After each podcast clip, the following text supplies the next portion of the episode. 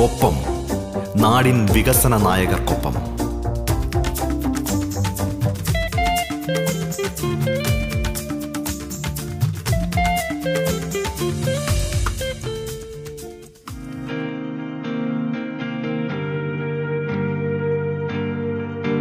നമസ്കാരം പ്രിയ ശ്രോതാക്കളെ. റേഡിയോ കേരള ഒപ്പം പരിപാടിയിലേക്ക് സ്വാഗതം. നിങ്ങൾക്കൊപ്പം ധന്യലക്ഷ്മി. കേരള ആരോഗ്യ വകുപ്പ് മന്ത്രി ശ്രീമതി വീണ ജോർജാണ് ഇന്ന് നമ്മോടൊപ്പം അതിഥിയായി പങ്കുചേരുന്നത്. സംസ്ഥാനത്തെ കോവിഡ് സാഹചര്യം സംബന്ധിച്ചും സ്വീകരിക്കേണ്ട ജാഗ്രതാ പ്രവർത്തനങ്ങൾ സംബന്ധിച്ചും ആരോഗ്യമന്ത്രി സംസാരിക്കുന്നു. സ്വാഗതം ഒപ്പത്തിലേക്ക്.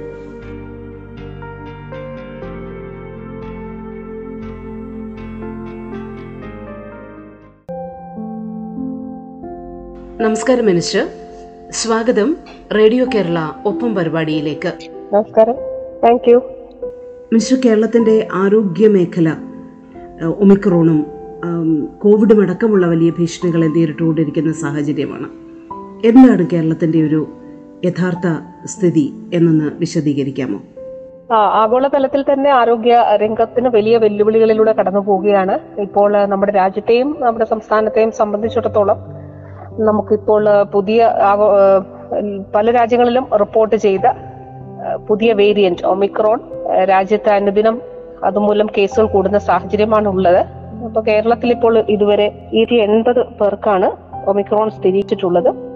അത് മറ്റു രാജ്യങ്ങളിൽ നിന്നും ഇവിടെ എത്തിയവർക്കാണ്. അവരിൽ നിന്ന് സമ്പർക്കം ഉണ്ടായിട്ടുള്ളവർക്കും രോഗം ഉണ്ടായിട്ടുണ്ട് അപ്പൊ അതീവ ജാഗ്രത അതി തീവ്ര വ്യാപന ശേഷിയുള്ളതാണ് കൊറോണ വൈറസിന്റെ ഒമിക്രോൺ വകഭേദം.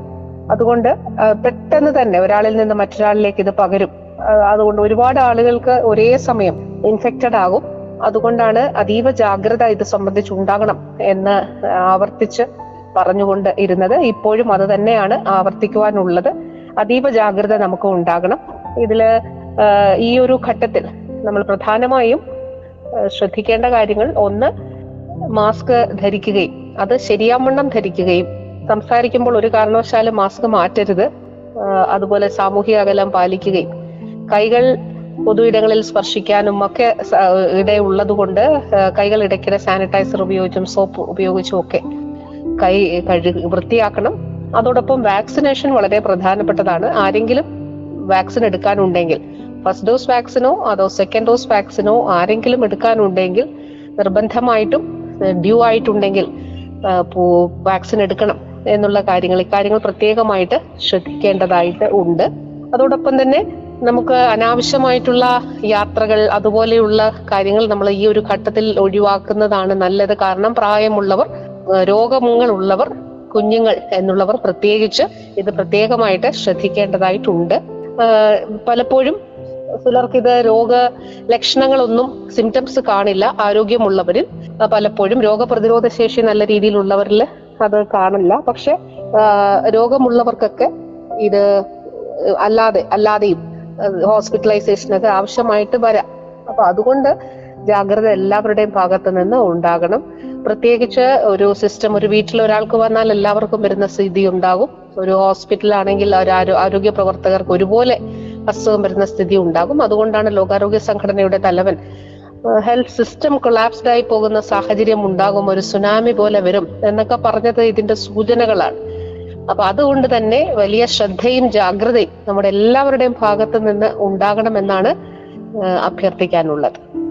ഒമിക്രോണുമായി ബന്ധപ്പെട്ട പുതിയ സാഹചര്യത്തെ നാം നേരിടാൻ തുടങ്ങുമ്പോൾ തന്നെ കോവിഡുമായി ബന്ധപ്പെട്ട പഴയ സാഹചര്യവും നമ്മുടെ സമൂഹത്തിനിടയിൽ തന്നെയുണ്ട്.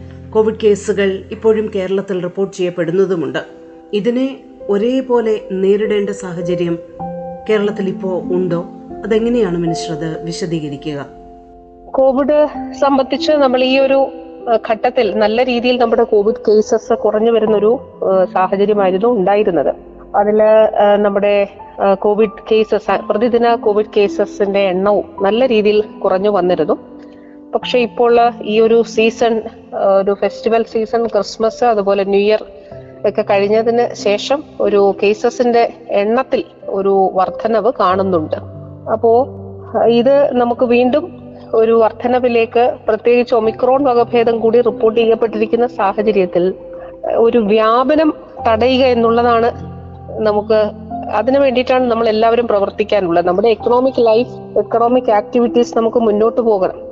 ആഹ് അപ്പോ വേണ്ടി ഉള്ള സാഹചര്യങ്ങൾ സൃഷ്ടിക്കേണ്ടത് നമ്മൾ ഓരോരുത്തരും കൂടിയാണ് എന്നുള്ളത് പ്രത്യേകമായിട്ട് ഓർക്കേണ്ടതായിട്ടുണ്ട്. ഇന്നിപ്പോൾ സംസ്ഥാനത്ത് അൻപത് പേർ കൂടിയാണ് ഒമിക്രോൺ സ്ഥിരീകരിച്ചിരിക്കുന്നത്. അതുപോലെ തന്നെ അത് ലോ റിസ്ക് രാജ്യങ്ങളിൽ നിന്ന് വന്നവര് നൂറ്റി എൺപത്തി ആറ് പേർക്ക് ഒമിക്രോൺ സ്ഥിരീകരിച്ചിട്ടുണ്ട്. ഹൈ റിസ്ക് രാജ്യങ്ങളിൽ നിന്ന് വന്ന അറുപത്തിനാല് പേരും മുപ്പത് പേർക്കാണ് സമ്പർക്കത്തിലൂടെ രോഗബാധ സ്ഥിരീകരിച്ചിരിക്കുന്നത്. കോവിഡിന് നാലായിരത്തി അറുന്നൂറ്റി നാൽപ്പത്തി ഒൻപത് പേർക്കാണ് സ്ഥിരീകരിച്ചിരിക്കുന്നത്. ഇതിൽ നമുക്ക് കഴിഞ്ഞ ഇരുപത്തിനാല് മണിക്കൂറിനിടെ അറുപത്തി എണ്ണായിരത്തി മുന്നൂറ്റി ഇരുപത്തി അഞ്ച് സാമ്പിളുകൾ നമ്മൾ പരിശോധിച്ചിട്ടുണ്ട്. അപ്പൊ പരമാവധി സാമ്പിളുകൾ പരിശോധിക്കുന്നതിനും ഇനി ക്ലസ്റ്റർ ഫോർമേഷൻ എവിടെയെങ്കിലും ഉണ്ടെങ്കിൽ അതായത് ഒരു പ്രദേശത്ത് അല്ലെങ്കിൽ ഒരു ഓഫീസിൽ പെട്ടെന്ന് എല്ലാവർക്കും കോവിഡ് ആകുന്ന ഒരു സാഹചര്യം ഉണ്ടെങ്കിൽ അങ്ങനെയുള്ള ക്ലസ്റ്ററുകൾ ഇൻസ്റ്റിറ്റ്യൂഷൻ ക്ലസ്റ്ററുകൾ അതുപോലെ പ്രദേശങ്ങളിൽ ക്ലസ്റ്റർ ഉണ്ടാവുകയാണെങ്കിൽ അത് അവിടെ നിന്നുള്ള സാമ്പിളുകൾ നമ്മൾ ജനിതക പരിശോധനയ്ക്ക് അയച്ച് അത് ഡെൽറ്റ മൂലമാണോ ഡെൽറ്റ വകഭേദം മൂലമാണോ ഒമിക്രോൺ മൂലമാണോ എന്നുള്ളത് കൂടി ഇപ്പോൾ പരിശോധിക്കുന്നുണ്ട്. കേന്ദ്ര ഗൈഡ് ലൈൻ അനുസരിച്ചിട്ടുള്ള പരിശോധനകളാണ് ഹൈ റിസ്ക് രാജ്യങ്ങളിൽ നിന്നുള്ളവർക്കുള്ളത്. ലോ റിസ്ക് രാജ്യങ്ങൾക്ക് അതിൽ കൂടുതൽ നമ്മൾ പരിശോധിക്കുന്നുണ്ട്. കേന്ദ്ര ഗൈഡ് ലൈനിൽ രണ്ട് ശതമാനം എന്നുള്ളതാണെങ്കിൽ നമ്മൾ ഇരുപത് ശതമാനത്തോളം ആളുകളെ അതിൽ പരിശോധിക്കുന്നുണ്ട്. പ്രത്യേകിച്ച് പറയാനുള്ളത് വിദേശ രാജ്യങ്ങളിൽ നിന്ന് എത്തുന്നവർ എല്ലാവരും തന്നെ ഏഴ് ദിവസം വീടുകളിൽ അതായത് ക്വാറന്റൈൻ ഐസൊലേഷനിൽ തന്നെ ആയിരിക്കണം. അതിനുശേഷം എട്ടാമത്തെ ദിവസം ഹൈ റിസ്ക് രാജ്യങ്ങളിൽ നിന്ന് എത്തുന്നവർക്ക് പ്രത്യേകമായ നിബന്ധനകളുണ്ട്. അതുപോലെ മറ്റു രാജ്യങ്ങളിൽ നിന്ന് എത്തുന്നവരും അതേപോലെ തന്നെ സെൽഫ് മോണിറ്ററിംഗ് നടത്തുകയും വീടുകളിലായിരിക്കുകയും പുറത്ത് പോകാതെ വീടുകളിൽ തന്നെ ആയിരിക്കണം. എട്ടാമത്തെ ദിവസം ടെസ്റ്റ് നടത്തി നെഗറ്റീവ് ആണെങ്കിൽ മാത്രം ആ, രീതിയിൽ മുന്നോട്ട് പോകേണ്ടതാണ്. അപ്പൊ ഇത് സംബന്ധിച്ച് സർക്കാരിന്റെ ആരോഗ്യ വകുപ്പിന്റെ ഗൈഡ് ലൈനുകൾ അതുപോലെ നിർദ്ദേശങ്ങൾ കർശനമായി എല്ലാവരും പാലിക്കണം എന്ന് അഭ്യർത്ഥിക്കുന്നു. ജാഗ്രതയാണ് ഇപ്പോൾ ഈ സമയത്ത് കോവിഡിനെ അകറ്റി നിർത്തുവാൻ നമുക്ക് ആവശ്യമായിട്ടുള്ളത്. ഇപ്പൊ പല സംസ്ഥാനങ്ങളിലും ഡൽഹി അടക്കമുള്ള പല സംസ്ഥാനങ്ങളിലും മൂന്നാം തരംഗം ഉറപ്പായി കഴിഞ്ഞു അല്ലെങ്കിൽ വന്നു കഴിഞ്ഞു എന്ന തരത്തിലുള്ള പലതരത്തിലുള്ള സ്ഥിരീകരണങ്ങളും ആരോഗ്യ വകുപ്പിന്റെ ഭാഗത്തു നിന്നും വന്നിട്ടുണ്ട്. നമ്മുടെ കേരളത്തിൽ അത്തരമൊരു സാധ്യതയുണ്ടെന്ന് ബഹുമാനപ്പെട്ട മുഖ്യമന്ത്രിയും അതുപോലെ തന്നെ മാഡം അടക്കം നേരത്തെ പറഞ്ഞിരുന്നതാണ് സാധ്യതകളുണ്ട് കരുതലോടെ ഇരിക്കുക എന്നുള്ളത്. നമ്മുടെ ആരോഗ്യ രംഗവും അതിനനുസരിച്ച് ഒരുപാട് നടപടികൾ കൈക്കൊള്ളുന്നുണ്ടായിരുന്നു. ഇപ്പോഴത്തെ ഈ സാഹചര്യങ്ങളെല്ലാം കണക്കിലെടുക്കുമ്പോൾ നമ്മളൊരു മൂന്നാം തരംഗത്തിന്റെ വക്കിലാണോ മിനിസ്റ്റർ? അതെങ്ങനെയാണ് വിശദീകരിക്കുക? രാജ്യം മൂന്നാം തരംഗത്തിലേക്ക് എത്തപ്പെട്ടിരിക്കുന്നു എന്നുള്ളതാണ് കേന്ദ്ര ആരോഗ്യ മന്ത്രാലയത്തിന്റെ ഉൾപ്പെടെയുള്ള വിലയിരുത്തൽ. നമ്മുടെ സംസ്ഥാനം അങ്ങനെ ഒരു മൂന്നാം തരംഗം നമ്മൾ രണ്ടാം തരംഗം കഴിഞ്ഞ് അതിന്റെ ഒരു ടെയിൽ എൻഡിലേക്ക് വന്ന സാഹചര്യത്തിലാണ് വീണ്ടും ഇപ്പോൾ ഒമിക്രോൺ വകഭേദം വന്നിരിക്കുന്നത്. അപ്പോൾ വീണ്ടും ഒരു വ്യാപനം ഒമിക്രോൺ മൂലം ഉണ്ടാകാനുള്ള സാധ്യതകളുണ്ട്. അതിനെ ചെറുക്കുക എന്നുള്ളതാണ് ഈ ഘട്ടത്തിൽ നമുക്ക്. ഈ ഘട്ടം വളരെ ഈ ഒരു ദിവസങ്ങൾ വളരെ പ്രധാനപ്പെട്ടതാണ്. ഈ ദിവസങ്ങളിൽ നമ്മൾ ചെയ്യേണ്ടതായിട്ടുള്ള കാര്യം ഈ ഒരു വ്യാപനത്തെ ചെറുക്കുവാൻ നമുക്ക് കഴിയും. ഈ സ്പ്രെഡ് ഡിലേ ചെയ്യുവാൻ നമുക്ക് കഴിയും. മൂന്നാം തരംഗത്തിലേക്ക് പെട്ടെന്ന് എത്തപ്പെടാത്ത ഒരു സാഹചര്യം സൃഷ്ടിക്കുവാൻ നമുക്ക് ഓരോരുത്തർക്കും കഴിയും. അത് ഈ ഒരു ബാക്ക് ടു ബേസിക്സ് കോവിഡിനെ ചെറുക്കുന്നതിന് വേണ്ടിയിട്ടുള്ള ബേസിക് ആയിട്ടുള്ള കോവിഡ് പ്രതിരോധ മാർഗങ്ങൾ കോവിഡ് പ്രോട്ടോകോൾ പാലിക്കപ്പെട്ട് ഇതിപ്പം സാധാരണ രീതിയിൽ നമ്മളൊന്ന് ശ്രദ്ധിച്ചാൽ മനസ്സിലാവും. മാസ്ക് വെച്ചിരിക്കുന്നവർ പലപ്പോഴും വെറുതെ ഇരിക്കുമ്പോൾ മാസ്ക് വെക്കുകയും മറ്റൊരാളെ കാണുമ്പോൾ പെട്ടെന്ന് മാസ്ക് താഴ്ത്തി ചിരിക്കുകയും വർത്താനം പറയുകയും ചെയ്യുന്നത് നമ്മൾ കാണാറുണ്ട്. മാസ്ക് മാറ്റി തുമ്മും. ഇപ്പൊ തുമ്മുന്നത് ചിലർ തുമ്മുന്നത് കാണാറുണ്ട്. വാസ്തവത്തിൽ ഈ ഒമിക്രോൺ വേരിയന്റിനെ സംബന്ധിച്ച് പറയുന്നത് പെട്ടെന്ന് തന്നെ അതായത് നമ്മുടെ മാസ്ക് ഇല്ല എങ്കിൽ വളരെ പെട്ടെന്ന് തന്നെ നമ്മുടെ ഒരാളിൽ നിന്ന് മറ്റൊരാളിലേക്ക് പകരും എന്നുള്ളതാണ് പറയുന്നത്. അപ്പൊ മാസ്ക് വളരെ പ്രോപ്പറായിട്ട് ധരിക്കേണ്ടത് ഒരു വലിയ ആവശ്യമാണ്. അപ്പൊ അതുപോലെ എല്ലാവരും ഓർക്കുന്നുണ്ടാകും മാസ്ക് ധരിക്കേണ്ട രീതിയും വളരെ പ്രധാനപ്പെട്ടതാണ്. മാസ്കിന്റെ നടുക്ക് മുന്നിൽ പിടിച്ചല്ല അത് നമ്മൾ മാറ്റേണ്ടത്. നമ്മുടെ ചെവികളിലുള്ള മാസ്കിന്റെ ആ ഒരു ത്രെഡ് അത് അവിടെ പിടിച്ചാണ് നമ്മൾ മാസ്ക് മാറ്റേണ്ടത്. അപ്പോൾ അങ്ങനെ അല്ലെങ്കിൽ നമുക്ക് വീണ്ടും ഇതെല്ലാം നമ്മൾ നേരത്തെ തന്നെ നമുക്ക് അറിയാവുന്ന കാര്യങ്ങളാണ്. പക്ഷെ പലർക്കും വാക്സിനേറ്റഡ് ആണ് എനിക്ക് കുഴപ്പമില്ല എന്നുള്ളൊരു അങ്ങനെ ഒരു ധാരണയിൽ മാസ്ക് മാറ്റി സംസാരിക്കുന്നവരുണ്ട്. പക്ഷേ വാക്സിനേറ്റഡ് ആണെങ്കിലും നാച്ചുറൽ ഇൻഫെക്ഷൻ വരാം. നാച്ചുറൽ ഇൻഫെക്ഷൻ വരാം. സിവിയറിറ്റി കുറവായിരിക്കും. പക്ഷെ ഉണ്ടാകുന്ന അപകടം നമുക്ക് ഒപ്പമുള്ള നമ്മുടെ വീട്ടിലുള്ള അല്ലെ നമ്മുടെ അടുത്ത് ഉണ്ടാകാൻ വരുന്ന രോഗമുള്ള ഒരാൾ കോമോബിഡിറ്റീസ് ഉള്ള ഒരാൾക്ക് ഈ ഒരു വൈറസ് സിവിയർ ആകാനുള്ള നമ്മിൽ നിന്ന് അവരിലേക്ക് പകർന്നാൽ സിവിയർ ആകാനുള്ള സാധ്യതയുണ്ട് പ്രായമുള്ളവർക്കും ഒക്കെ തന്നെ. അപ്പൊ അതുകൊണ്ട് ആണ് പ്രത്യേകമായിട്ടുള്ള ഒരു ജാഗ്രത ഉണ്ടാകണം. ഒരു മൂന്നാം തരംഗത്തെ മുന്നിൽ കണ്ടുകൊണ്ടുള്ള മുന്നൊരുക്ക പ്രവർത്തനങ്ങൾ നമ്മൾ നടത്തിയിട്ടുണ്ട്.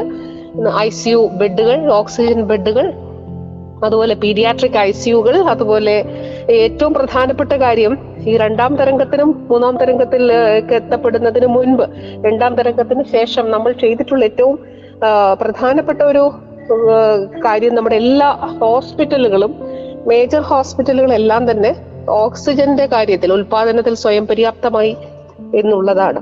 അപ്പൊ ഇത് കൂടാതെ തന്നെ നമ്മൾ മറ്റൊരു കാര്യം ചെയ്യുന്നത് ഈ മൂന്നാം തരംഗത്തിന്റെ മുന്നൊരുക്ക പ്രവർത്തനങ്ങളുടെ ഭാഗമായി ആരോഗ്യ പ്രവർത്തകർക്കായി ഒരു ഹോം കെയർ മാനേജ്മെന്റ് പരിശീലനം സംഘടിപ്പിക്കുന്ന സംഘടിപ്പിക്കുന്നതിന് വേണ്ടി തീരുമാനിച്ചിട്ടുണ്ട്. അപ്പൊ ചെറിയതായിട്ട് ഈ കോവിഡ് കേസസ് ഉയർന്നു വരുന്ന ഒരു സാഹചര്യത്തിൽ കൂടിയാണ് ഈ ഒരു ഹോം കെയർ അത് നമുക്കറിയാം നല്ല രീതിയിൽ ഹോം ഐസൊലേഷനും ഒക്കെ പാലിച്ചിട്ടുള്ള സംസ്ഥാനമാണ് നമ്മുടെ കേരളം. അപ്പം ആശുപത്രി സംവിധാനങ്ങൾക്ക് ഈ ഒരു സമ്മർദ്ദം നൽകാതെ നമുക്ക് എല്ലാവർക്കും മികച്ച പരിചരണം അല്ലെങ്കിൽ ഐസൊലേഷൻ വീട്ടിൽ തന്നെ ഏത് രീതിയിൽ നൽകാൻ കഴിയുമെന്നുള്ളതാണ് ഈ ഒരു ഘട്ടത്തിൽ. അതിനു വേണ്ടിയിട്ട് സജ്ജരാക്കുക എന്നുള്ളത് ഇതിന് നമ്മൾ ഇതിന്റെ ഒരു ലക്ഷ്യമാണ്. പല ഇതിന് പല കാരണങ്ങളുണ്ട്. ഒന്ന് നമ്മുടെ ആരോഗ്യ പ്രവർത്തകർക്ക് ഒരാൾക്ക് വന്നാൽ മറ്റെല്ലാവർക്കും പെട്ടെന്ന് വരും. ഒരു ഹോസ്പിറ്റലിലാണെങ്കിൽ. അപ്പൊ ഒരു ഇൻസ്റ്റിറ്റ്യൂഷൻ ഹോസ്പിറ്റൽ തന്നെ അതിന്റെ പ്രവർത്തനത്തെ ബാധിക്കുന്ന സാഹചര്യം ഒക്കെ ഉണ്ടാകാം. അതാണ് അത് ഒമിക്രോൺ അതിതീവ്ര വ്യാപന ശേഷി ഉള്ളതാണ് അപ്പൊ അതുകൊണ്ട് നമുക്ക് അത് മാത്രമല്ല ഒരു ആവശ്യമെങ്കിൽ നമുക്ക് ഹോസ്പിറ്റലുകളുടെ ആവശ്യം തേടുകയും അല്ലെങ്കിൽ ആരോഗ്യ പ്രവർത്തകർ നിർദ്ദേശിക്കുന്നതനുസരിച്ച് ബാക്കി നമുക്ക് വീട്ടിൽ ഹോം ക്വാറന്റൈൻ നടപടികൾ സ്വീകരിച്ചുകൊണ്ട് മുന്നോട്ട് പോകാം. ഞാൻ പറയുന്നത് ഒമിക്രോണിനെ സംബന്ധിച്ചല്ല ഒമിക്രോൺ അതായത് ഒമിക്രോൺ വേരിയന്റ് മൂലമുള്ള കോവിഡ് ഇപ്പോൾ നിലവിൽ കേന്ദ്രത്തിന്റെ മാനദണ്ഡങ്ങൾ ഉണ്ട് അതിന് ഇൻസ്റ്റിറ്റ്യൂഷൻ ക്വാറന്റൈൻ തന്നെയാണ് വേണ്ടത്. അതല്ലാതെ ഡെൽറ്റ വേരിയന്റ് മൂലമുള്ള കോവിഡ് അങ്ങനെ ആണെങ്കിൽ ഹോം ക്വാറന്റൈനിൽ ആയിരിക്കാവുന്നതാണ്. അപ്പൊ അതിൽ മികച്ചതായിട്ടുള്ള ചികിത്സ ഒരു പരിചരണം ലഭ്യമാക്കുന്നതിന് വേണ്ടിയിട്ടുള്ള ഒരു ഹോം കെയർ ട്രെയിനിങ്ങും ഒക്കെ ആരോഗ്യ വകുപ്പ് ഇപ്പോൾ നമ്മുടെ ഫീൽഡ് വർക്കേഴ്സിനും ഒക്കെ നൽകുന്നുണ്ട്. നിങ്ങൾ കേൾക്കുന്നത് ഒപ്പം കേരള ആരോഗ്യ വകുപ്പ് മന്ത്രി ശ്രീമതി വീണ ജോർജാണ് അതിഥിയായി പങ്കുചേരുന്നത്. ഒപ്പത്തിന്റെ ഇടവേള.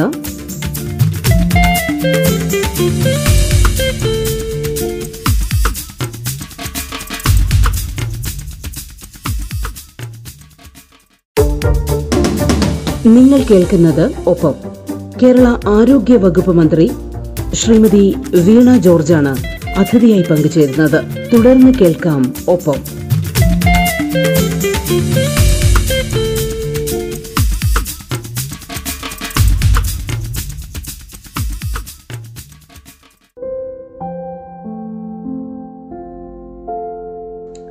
ഇപ്പൊ ഈ സാഹചര്യത്തിൽ രണ്ട് മൂന്ന് കാര്യങ്ങളുമായി ബന്ധപ്പെട്ട് ചില ആശങ്കകൾ കൂടി സാധാരണക്കാർക്കിടയിലുണ്ട്. അതിലൊന്ന് നമ്മുടെ സ്കൂളുകൾ വീണ്ടും തുറന്ന ഒരു സാഹചര്യമുണ്ട്. കുട്ടികൾ സ്കൂളിൽ എത്തി തുടങ്ങി അവരുടെ ക്ലാസ്സുകൾ പുരോഗമിക്കുമ്പോഴാണ് ഒമിക്രോണുമായി ബന്ധപ്പെട്ട ഈ പുതിയ സാഹചര്യവും ഒക്കെ നമുക്ക് നേരിടേണ്ടി വരുന്നത്. തീർച്ചയായും അവരുടെ വാക്സിനേഷൻ പ്രോസസ്സ് ആരംഭിച്ചിട്ടുണ്ട്. അതൊരു സമാധാനമുള്ള കാര്യമാണ്. അതേസമയം സാധാരണ രക്ഷിതാക്കൾക്ക് ഇതുമായി ബന്ധപ്പെട്ട് ചില ആശങ്കകൾ സ്വാഭാവികമായി ഉണ്ടാകാമല്ലോ. അപ്പൊ അതെങ്ങനെയാണ് മിനിസ്റ്റർ അവരുടെ ആശങ്കകളെ അഡ്രസ്സ് ചെയ്യുന്നത്? അതൊന്ന് പറയാമോ? നിലവിൽ നമ്മുടെ സംസ്ഥാനത്ത് ഒരു ഒമിക്രോണിന്റെ അല്ലെങ്കിൽ അതിന്റെ ഒരു സാമൂഹ്യ വ്യാപനം ഇല്ല. കമ്മ്യൂണിറ്റി സ്പ്രെഡ് നിലവിലില്ല ഇപ്പോൾ ഇല്ല എന്നാൽ അത് ഉണ്ടായി കൂടായികയില്ല. അത് തടയുന്നതിന് വേണ്ടിയിട്ടാണ് നമ്മൾ ശ്രമിക്കുന്നത്. ഒരു കമ്മ്യൂണിറ്റി സ്പ്രെഡ് ഒമിക്രോൺ വേരിയന്റ് മൂലം ഇനി ഒന്ന് ഒന്നുകൂടി ഒരു മൂന്നാം തരംഗം സംസ്ഥാനത്ത് ഉണ്ടാകാതിരിക്കുന്നതിന് വേണ്ടിയിട്ടുള്ള എല്ലാ ശ്രമങ്ങളുമാണ് നമ്മൾ നടത്തുന്നത്. അതുകൊണ്ട് ഇപ്പോൾ ഇപ്പോൾ ഒരു സാമൂഹ്യ വ്യാപനം ഇല്ലാത്തതുകൊണ്ട് നിലവിൽ ഒരു അങ്ങനെ പാനിക് ആകേണ്ട ഒരു കാര്യവും ഒരു അങ്ങനെ ആകേണ്ടതില്ല ആശങ്കപ്പെടേണ്ടതില്ല. പ്രത്യേകിച്ച് നമ്മുടെ സ്കൂളുകളൊക്കെ കേന്ദ്രീകരിച്ച് പ്രത്യേകമായിട്ടുള്ള ഒരു കെയർ ആ രീതിയിൽ നമ്മൾ സ്കൂൾ തുറക്കുന്ന സമയത്ത് തന്നെ വിദ്യാഭ്യാസ വകുപ്പും ആരോഗ്യ വകുപ്പും ഒക്കെ സംയുക്തമായി നമ്മൾ ടീച്ചേഴ്സിനെ എല്ലാം തന്നെ വാക്സിനേറ്റഡ് ആകുന്നു. അതുപോലെ തന്നെ സ്കൂൾ കമ്മ്യൂണിറ്റിയുമായി ബന്ധപ്പെട്ട എല്ലാവരും വാക്സിനേറ്റഡ് ആണെന്ന് ഉറപ്പാക്കുന്നു. അതുപോലെ കോവിഡ് ഉള്ളവർ കോവിഡ് രോഗലക്ഷണങ്ങൾ ഉള്ളവരൊക്കെ വീട്ടിൽ തന്നെ ആയിരിക്കണമെന്ന് പറഞ്ഞിട്ടുണ്ട്. അങ്ങനെയൊക്കെയുള്ള മാനദണ്ഡങ്ങളുടെ അടിസ്ഥാനത്തിലാണ് സ്കൂളുകൾ തുറന്നതും മുന്നോട്ട് പോകുന്നതും. നിലവിൽ ഈ കഴിഞ്ഞ മൂന്നാം തീയതി മുതൽ ഈ മൂന്നാം തീയതി മുതൽ രാജ്യത്ത് കുട്ടികളുടെ വാക്സിനേഷൻ ആരംഭിച്ചിട്ടുണ്ട്. നമ്മുടെ സംസ്ഥാനത്ത് ഇതിനോടകം പതിനാല് ശതമാനത്തോളം കുട്ടികളുടെ പതിനഞ്ച് മുതൽ പതിനെട്ട് വയസ്സ് വരെയുള്ള പതിനഞ്ച് പതിനാറ് പതിനേഴ് വയസ്സ് പ്രായമുള്ള കുഞ്ഞുങ്ങളുടെ പതിനാല് ശതമാനത്തോളം കുഞ്ഞുങ്ങൾ ഇത് ഇതിനോടകം വാക്സിനേറ്റഡ് ആണ്. നമുക്ക് പതിനഞ്ച് ലക്ഷത്തോളം കുട്ടികളാണ് ഈ ഏജ് ഗ്രൂപ്പിൽ വാക്സിൻ എടുക്കാനായിട്ട് ഉള്ളത്. അവരിൽ പതിനാല് ശതമാനത്തോളം വാക്സിനേറ്റഡ് ആയിട്ടുണ്ട്. അപ്പോൾ അവർക്ക് എല്ലാവർക്കും തന്നെ സമയബന്ധിതമായി തന്നെ വാക്സിൻ കൊടുക്കാൻ കഴിയും എന്നുള്ളതാണ് പ്രതീക്ഷിക്കുന്നത്. അപ്പൊ വാക്സിനേഷൻ പ്രക്രിയ ഇപ്പോ മുതിർന്നവരുടെ വാക്സിനേഷൻ നമുക്ക് ഒന്നാം ഡോസ് തൊണ്ണൂറ്റി ഒൻപത് ശതമാനത്തോളം ഇനി ഒരു ശതമാനമേ ഉള്ളൂ നൂറ് ശതമാനം ആകുന്നതിന്. അപ്പോൾ തൊണ്ണൂറ്റി ഒൻപത് ശതമാനം ഫസ്റ്റ് ഡോസ് വാക്സിൻ നമ്മൾ എടുത്തിട്ടുണ്ട്.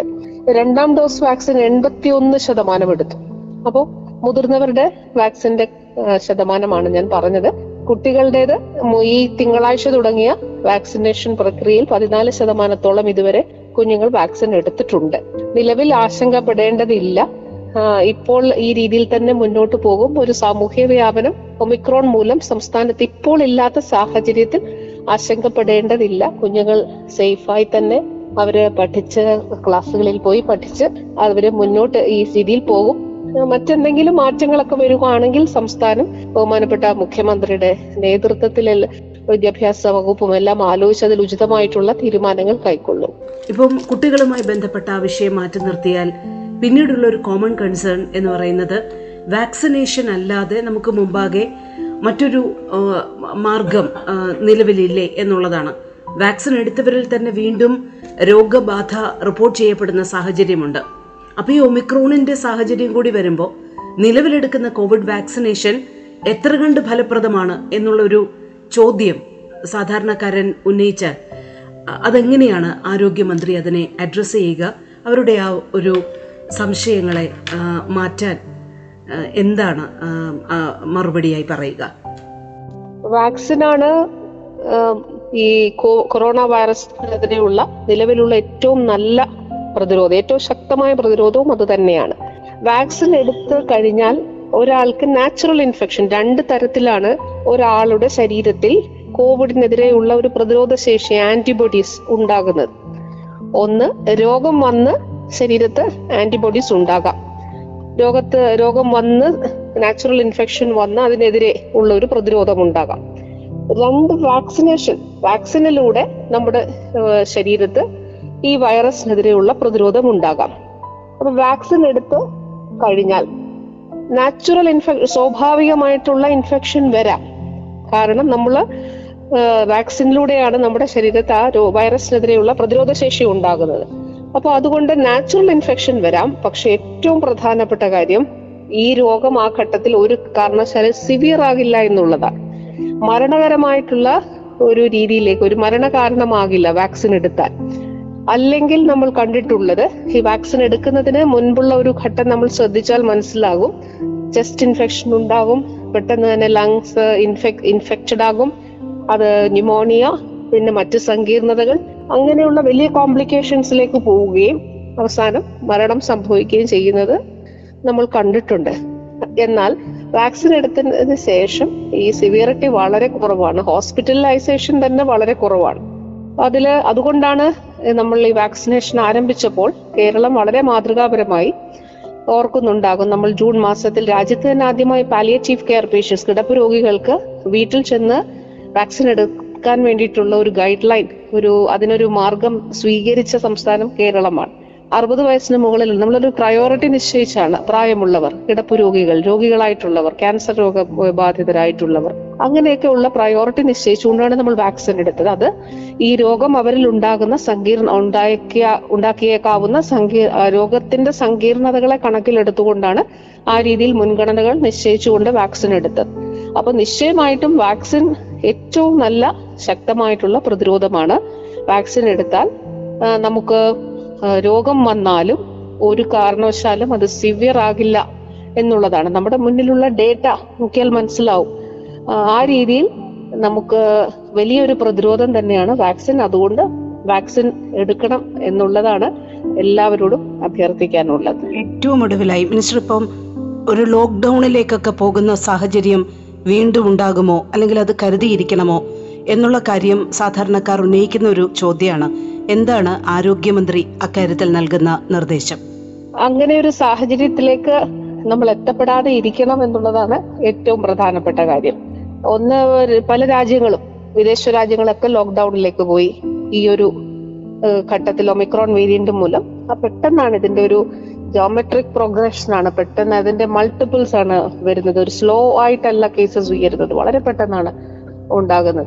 അതോടൊപ്പം നമ്മുടെ മറ്റ് സംസ്ഥാനങ്ങളിൽ ഇപ്പൊ തൊട്ടടുത്ത സംസ്ഥാനങ്ങളിലൊക്കെ പലതരത്തിലുള്ള നിയന്ത്രണങ്ങൾ വന്നു കഴിഞ്ഞു. അവിടെ കേസസ് വലിയ രീതിയിൽ കൂടുന്നു. നേരത്തെ പറഞ്ഞ ഡൽഹി ഉൾപ്പെടെയുള്ള സ്ഥലങ്ങളിൽ.